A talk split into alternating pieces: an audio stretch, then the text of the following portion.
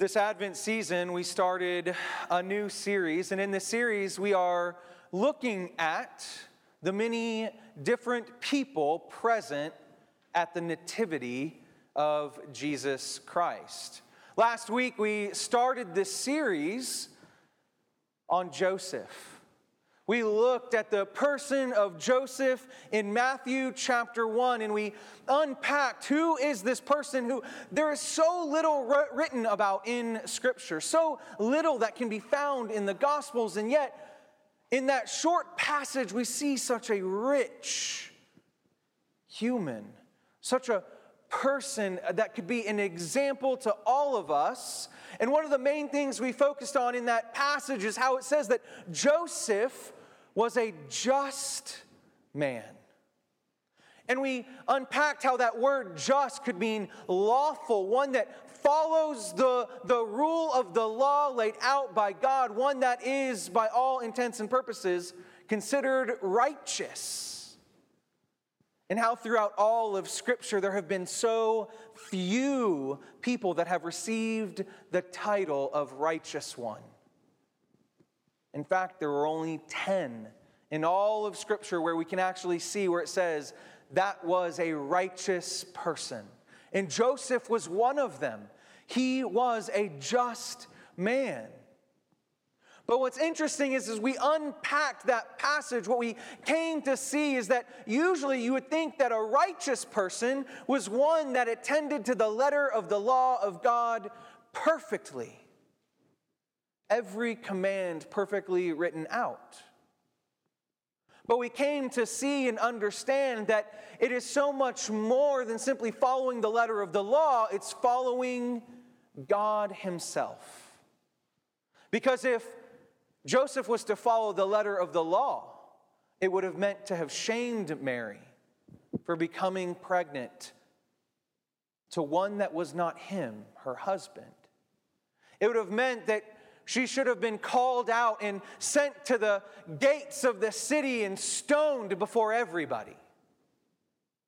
And yet, the passage reveals to us that Joseph did not want to shame Mary. And we unpacked how what it meant to be a just man, how to, to be one that was righteous and according to God, to be one that followed God meant to be full of mercy and compassion.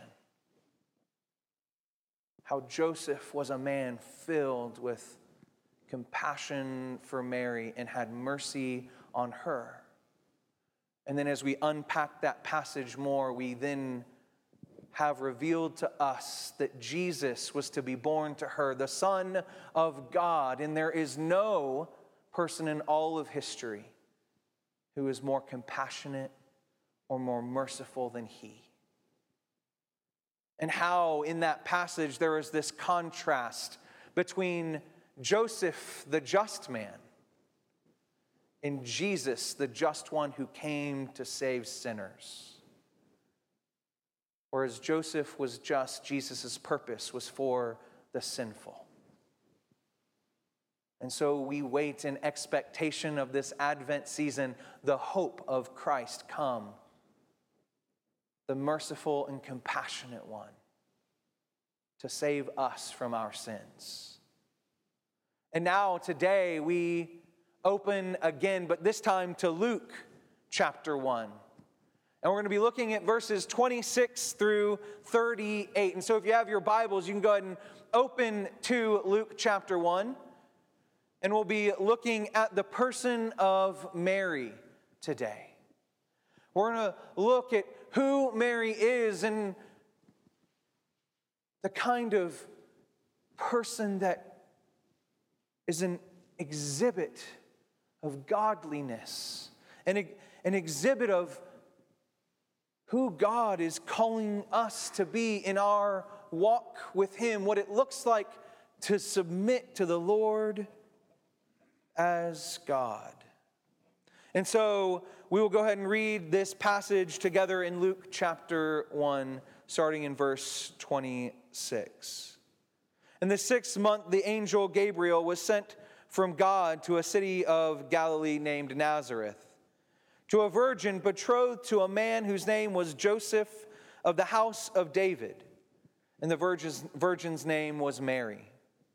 And he came to her and said, Greetings, O favored one, the Lord is with you. But she was greatly troubled at the saying and tried to discern what sort of greeting this might be. And the angel said to her, Do not be afraid, Mary, for you have found favor with God. And behold, you will conceive in your womb and bear a son, and you shall call his name Jesus. Those that I see trying to look in the passage, it's chapter 2, not chapter 1. And so here we are, we're in 32. He will be great and will be called the Son of the Most High, and the Lord God will give to him the throne of his father David. And he will reign over the house of Jacob forever, and of his kingdom there will be no end. And Mary said to the angel, How will this be since I am a virgin? And the angel answered her, The Holy Spirit will come upon you, and the power of the Most High will overshadow you. Therefore, the child to be born will be called Holy, the Son of God. And behold, your relative Elizabeth, in her old age, has conceived also a son. And this is the sixth month of her with her, who was called barren for nothing will be impossible with God. And Mary said, Behold, I am the servant of the Lord. Let it be to me according to your word, to your word. And the angel departed from her. Let us pray. Good and gracious God, as we come to you this morning in the hearing of your holy scripture, God, I pray that our hearts would be moved and open to the workings that you are doing in our lives as we hear how you moved and worked in the life of Mary, how you blessed her. And so, Lord, how you have blessed us.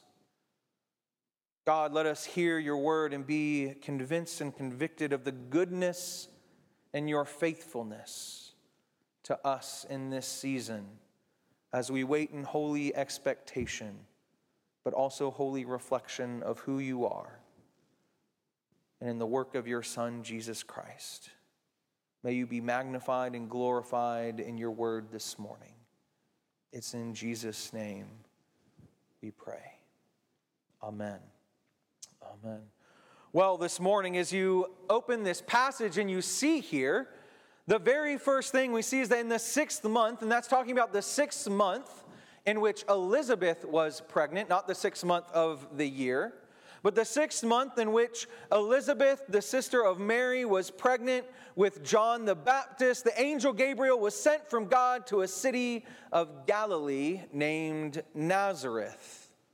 And so, what we see is this contrast from the previous verses about how Gabriel was sent to the city of Jerusalem, one city full of wealth full of, of lots of people that had lots of means.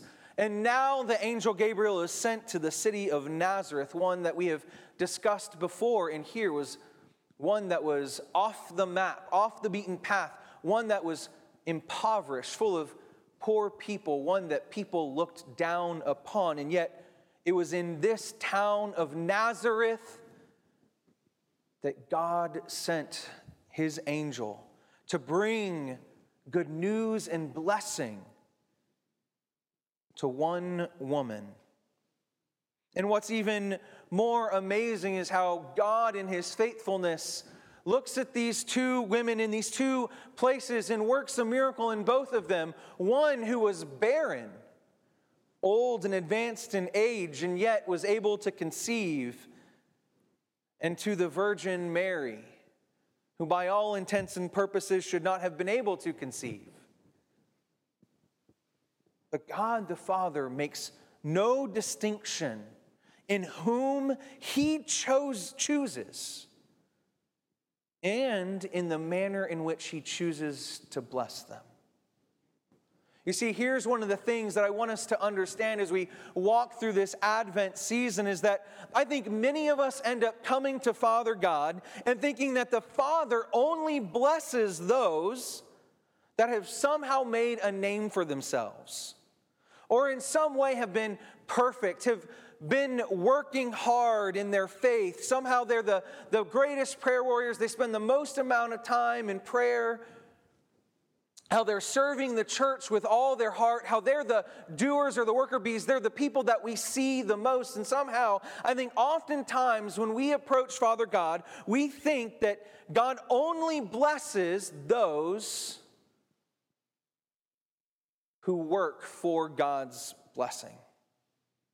But when we read this passage, there's nothing in here when Gabriel comes to Mary and says to her, Greetings, O favored one, the Lord is with you. At no point does it make a distinction about the kind of person Mary is as to why God chose to bless her. It is simply that Father God blesses his children. I think oftentimes we come with the mentality that certainly God could never bless me, or that we live in this state of believing that God doesn't bless us. That somehow God the Father has denied us blessing, and we easily look at other people around us and think how they're more blessed than I. I think that's a very easy trap for us to fall into, and especially during this Christmas season when some of us are suffering pain from maybe losses we've experienced, griefs that we've shared. We might look at one family and think, oh, look at the joy, they're so blessed, and think that somehow we too have not been blessed. But Matthew 7 11 reassures us if you then, who are evil, know how to give good gifts to your children, how much more will your Father who is in heaven good give things, good give, give good things to those who ask him? You see, God, in his personhood, in his fullness, is good and is faithful and is trustworthy. And so when we hear passages like this, we have to remember that God is good and faithful and trustworthy, and that as God, He wants to bless His children. His default is to bless His children, is to love His children, to pour out His blessing upon them. And if there's one thing, one thing that all Advent teaches us, shows us, reveals to us clearly and plainly, is that in the incarnation, in God becoming flesh, in the birth of Jesus Christ, He more than anything has poured out abundant and undeserved blessing for us all. If there's one thing that we can grasp from this message this morning, it's this that, that Jesus is the good gift for every single one of us. If you think you are not blessed, know that you are because Jesus was the greatest gift that could have ever been given to any of us. It is in Jesus and Jesus alone that we have access to God, the Father, the Creator the Almighty One, the Omnipotent One, the Omniscient One. Jesus is the greatest gift, and therefore that gift is the greatest blessing that I or you could ever receive in our lives. And if we can walk away from this morning just knowing that about Jesus and about Father God and His heart toward us, then we've walked away with enough. We've walked away with enough. But more than that, Father God is willing to bless you even beyond giving you the greatest gift in Jesus Christ. The fact is that we just rarely believe that He is good enough to bless us. We fail to see the goodness of His blessings in our life because, quite frankly, we aren't really looking for it in our lives. We aren't looking to see how God the Father is so willing and eager to bless each and every one of us. He wants to do it, it's His desire. But I also want to look at Mary and see how it is that she receives this blessing this morning. How is it that Mary hears this blessing from God and how does she respond to it? Because I think that the way she responds to it is the way that all of us should be responding to blessing in our lives. And yet, oftentimes, we have the mentality of, well, I don't want to receive blessing or I don't see how I am being blessed in my life. And yet, I think God is constantly trying to bless us if we're just willing to see how blessing is coming. But I think one of the first things that we have to acknowledge is how Mary responds to the angel letting her know, You are blessed among all others. It's that she never lets this blessing go to her head. And what I mean by that is let's read this passage in 28. It says, And Gabriel came to her and said, Greetings, O favored one, the Lord is with you. But she, Mary, was greatly troubled at the saying and tried to discern what sort of greeting this might be. You see, upon hearing from the angel of the Lord, Mary is troubled and she's discerning. There's a, another way to translate this would be that to say that she was surprised and curious.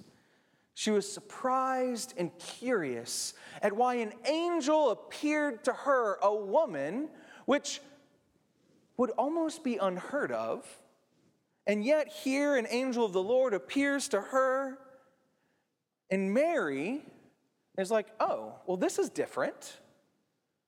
An angel has come and said that I am blessed, and that the Father favored her and wanted to bless her. And so here's the thing one, we need to live in expectation. That was the, the first kind of point of this. We need to live in the expectation that God's desire and heart towards us is to bless us. First and foremost, with his son Jesus, and then also to pour out many blessings upon us beyond that. But not necessarily more than that. There is nothing more than Jesus, but he wants to bless us beyond just Jesus. And here's the so living in that expectation, though, means that we shouldn't live with a full head thinking, I am greater than everybody else because I am so blessed right? I think it's really easy for some people to live into the many things that God has blessed them with and then parade it around like they are somehow better than anyone else for receiving the blessing of God in their life. When we just learned there is nothing that merits God's blessing in our life, it is that God willingly chooses whom He blesses and how He wants to bless them. For Mary's sister Elizabeth, it was by opening her barren womb that she might bear a child. And for Mary, it was that she, as a virgin, would bear a child, and not just any child, but the Son of God. They're distinct in the way in which they are blessings, but they are blessings nonetheless. And even Mary, hearing that she would receive the greatest blessing of all, stands here surprised and curious at what is going on. She doesn't think more highly of herself to have a theophany, an appearance of an angel of the Lord in order to speak to her about her blessing from God. Instead, she, she discerns, she steps into a mode of discernment. Okay, Lord, I hear what you are saying. Now let's now help me process this. I think, too, oftentimes we can, in the midst of blessing, move past it so quickly that we forget to acknowledge what it is that God is trying to do in our lives. Or we let the blessing pass us by because we don't want to sit and believe that maybe God wants to bless us in that way. I think it shows great humility in Mary to not be so quick in judgment of what was said to her but to step into a place of humility and questioning about, okay, how is God going to bless me? I want us to follow this train of thought because for Mary, she was greatly troubled at the saying and tried to discern what sort of greeting this might be. And so we have to be willing to discern in faith what it is that God has laid before us, what it is that God is doing in the midst of us. Oftentimes, I think that when blessing comes, we are not really paying attention to it. We aren't discerning what it is that God is doing. And I'll come back to that point a little bit later, but there's so much more to what discernment has in blessing than simply not moving too quickly beyond what it is that God is doing in our lives. And so then the angel continues with what kind of blessing that Mary should receive, that she should conceive as a virgin and bear the Son of God. And here's Mary's response, and I love Mary's response to the angel. And then Mary says to the angel, angel How will this be since I am a virgin? In my opinion, this might be one of the most powerful questions asked in all of Scripture. I want you to notice that the question that Mary is asking the angel is not one asking how it can be possible or telling the angel that it is not possible because she is a virgin. That's not what her question is. Her question is not like the questions that Moses asked of God when he said, I am slow of speech. I can't go and tell the Pharaoh to let your people go. It is not like Saul, who, when he was being anointed to be the king of Israel, in his insecurity said, How can this be? Because I am of the tribe of Benjamin. I cannot be a king. This is not like the prophet Jeremiah, who, when God said, You will go to the nations, and Jeremiah said, But they will despise me because of my youth. This is not like the prophet Isaiah, who questioned God when he wanted to be sent to the nations. And Isaiah said, How can I go? Because I'm a man of unclean lips. This isn't a question about what God is capable of doing. It is, as I like to call it, a holy curiosity. Mary is curious Again, going back to where she said that she was greatly troubled and discerning, it's a holy curiosity about this thing that God is about to do. It would be more in line with David's response as a shepherd boy. When Samuel arrived to him to anoint him as the next king of Israel, and David never questioned it. He fully received it and believed that God would do what he said he would. Didn't know how he was going to do it, didn't know how he was going to get to the place of king when Saul was already king, but David believed that it would happen. And so Mary, in hearing this, didn't ask, How is it possible? She just asked, Okay, how are you going to do it? God, how are you going to do it? Since I'm a virgin, how are you going to give me this child. It's a holy curiosity about what God can do. And I love that. I love that part of seeing the blessing of God in our lives is about having a holy curiosity about how God is going to move and work in our lives. Not that He is going to bless us, not questioning whether or not God is good, but asking God, How are you going to do this thing that you said you will do for me in my life? I have that same holy curiosity when it comes to God's blessing and working in our congregation. In this humble church that we have, where we are believing big things about what God is going to do in us and through us and among us for our community and for the people of Griffin. I sit here living with this holy curiosity not God, are you going to do it, but God, how are you going to do it?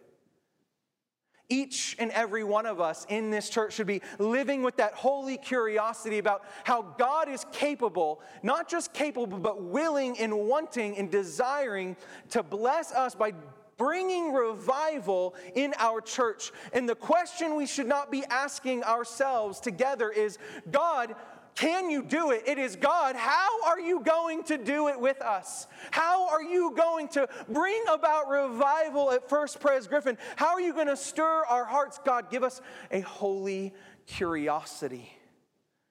God, I want to know how you're going to work in us and through us for your kingdom because I know that your will and your blessing is to do it. And so, Mary, she heard the blessing and she received it, but she wanted to know more. She wanted to know how. And here's the thing holy curiosity ends up leading to you wanting to treasure those blessings in your heart, which leads to a life of living gratitude. Luke chapter 2, verse 19, but Mary treasured up all these things, pondering them in her heart. Luke 2 51, and he went down with them, that's Jesus, and came to Nazareth and was submissive to them, his parents, and his mother, Mary, treasured up all these things in her heart. In both instances, Mary is seeing something that is happening, whether it's the shepherds who came to worship Jesus in the manger or whether it is finding her son Jesus, Jesus attending to the temple and learning things about his father who is in heaven. And in both instances, what does she do? She treasures these things and she ponders them. She reflects on them. She wonders about them in her heart. You see, here's the thing Mary could not necessarily fully comprehend how it is that she was being blessed. And that's the thing about blessing is sometimes in the moment we can't see how the things that we're experiencing are blessings for us. But we have to remember, as I've said up here time and time again, we have to remember that the Lord works good for those who love him and are called according to his purposes. Which means everything that happens in your life is for your good, which means everything that happens in your life is for your blessing. And so Mary, in every instance, would treasure these things in her heart, and she would live with a life of gratitude for God for giving her these blessings, even in the midst of that moment where, G- where Mary finds out that she is going to be pregnant, not by her husband, but by the Holy Spirit, which means she's willing to accept a blessing, a blessing from God that in many instances would cause her to be ridiculed, ostracized, marginalized, kicked out of her family, kicked out of her home, removed from the presence of her friends. Hearing that blessing probably didn't sound like much of a blessing when she heard it. And yet, Mary had a holy curiosity. Lord, I believe that this is a blessing from you. How are you going to do it? What is it going to look like? When you do it, what is this thing? And she started to treasure those things in her heart and live in a life of gratitude. I think for us, we, we often don't live as grateful as we should about the things that God has done in our life and that He is doing in our lives. How we would not take every single thing that happens as blessing, but we start to believe that they are curses. But God isn't in the business of curses, and He's certainly not in the business of it for His children and toward them. He wants to pour out blessing. And so, in this Advent season, we're in this season of expectation. And yet, that also means that we are in a season of reflection because our season of expectation is of the Christ child that is to come. And yet, the Christ child already came. So, really, it is reflection on the expectation that has already occurred the ultimate blessing in Christ and being able to reflect and put in, treasure in our hearts that which Jesus has already accomplished and be able to see it as the greatest blessing of all. I'm going to finish with this. For there will be nothing impossible with God. And Mary said, Behold, I am the servant of the Lord. Let it be to me according to your word. And the angel departed from her. You see, the angel responded to Mary's question How will this blessing become possible? Because I believe it, but I want to know more. And here's the thing we know that it was not out of faithlessness that she asked the question because the angel does not rebuke her for the question. She didn't ask in faithlessness, she asked full of faith in the expectation of the blessing that she would receive. And the angel confirms to her what she clearly already knows that nothing will be impossible for God. This young virgin girl, betrothed to her husband Joseph, knows that God is capable and possible of all things and I have to constantly examine myself. And my challenge for you is to examine yourself is where in our Christian lives are we not believing that God can do the impossible? I mean, honestly, we are pretty fickle in the way that we go back and forth between what God is capable of doing and what we feel God is not capable of doing. There are so many instances in my own life. Even recently, I've told you many times about one of the relationships, closest relationships in my life, and how it's been kind of crumbling and falling apart. And yet, I have believed or I've felt like the Lord has said, like, I'm going to restore it to something better than it once was. But along that route, I kept believing, certainly not. God, you cannot restore this. You cannot fix this friendship. There will be no chance of reconciliation. And yet, as I'm reading this passage, I'm convicted and convinced that God is capable of all possible things and capable of every impossible thing. And so, as we look at this passage today, let us be reminded of who Mary is and how she, in her willingness to receive whatever blessing may come, was giving herself to full submission to God the Father for that blessing. It might not have gone as she planned or had hoped her life would go. To be a pregnant teenager, out of wedlock and yet it was the blessing that God gave her. And it was in an unexpected way, but it was as holy as it could have been. And so here's the question we have to ask ourselves Are we willing to risk blessing in our lives? Are we willing to risk allowing God to tell us how He wants to bless us, even if it might look painful for us down the road? because sometimes blessing disguises itself as a curse. Sometimes we need to live with discernment, or we do need to live with discernment, with a holy curiosity and a submission to God. And only then can we distinguish and give thanks to God for the many blessings that He's pouring out onto us, those whom He has chosen. The greatest blessing for the entire world disguised itself as a curse as the Son of God was nailed to a tree and died. But in three days' time, he would rise again and live, and that he would exchange our sinfulness for his righteousness.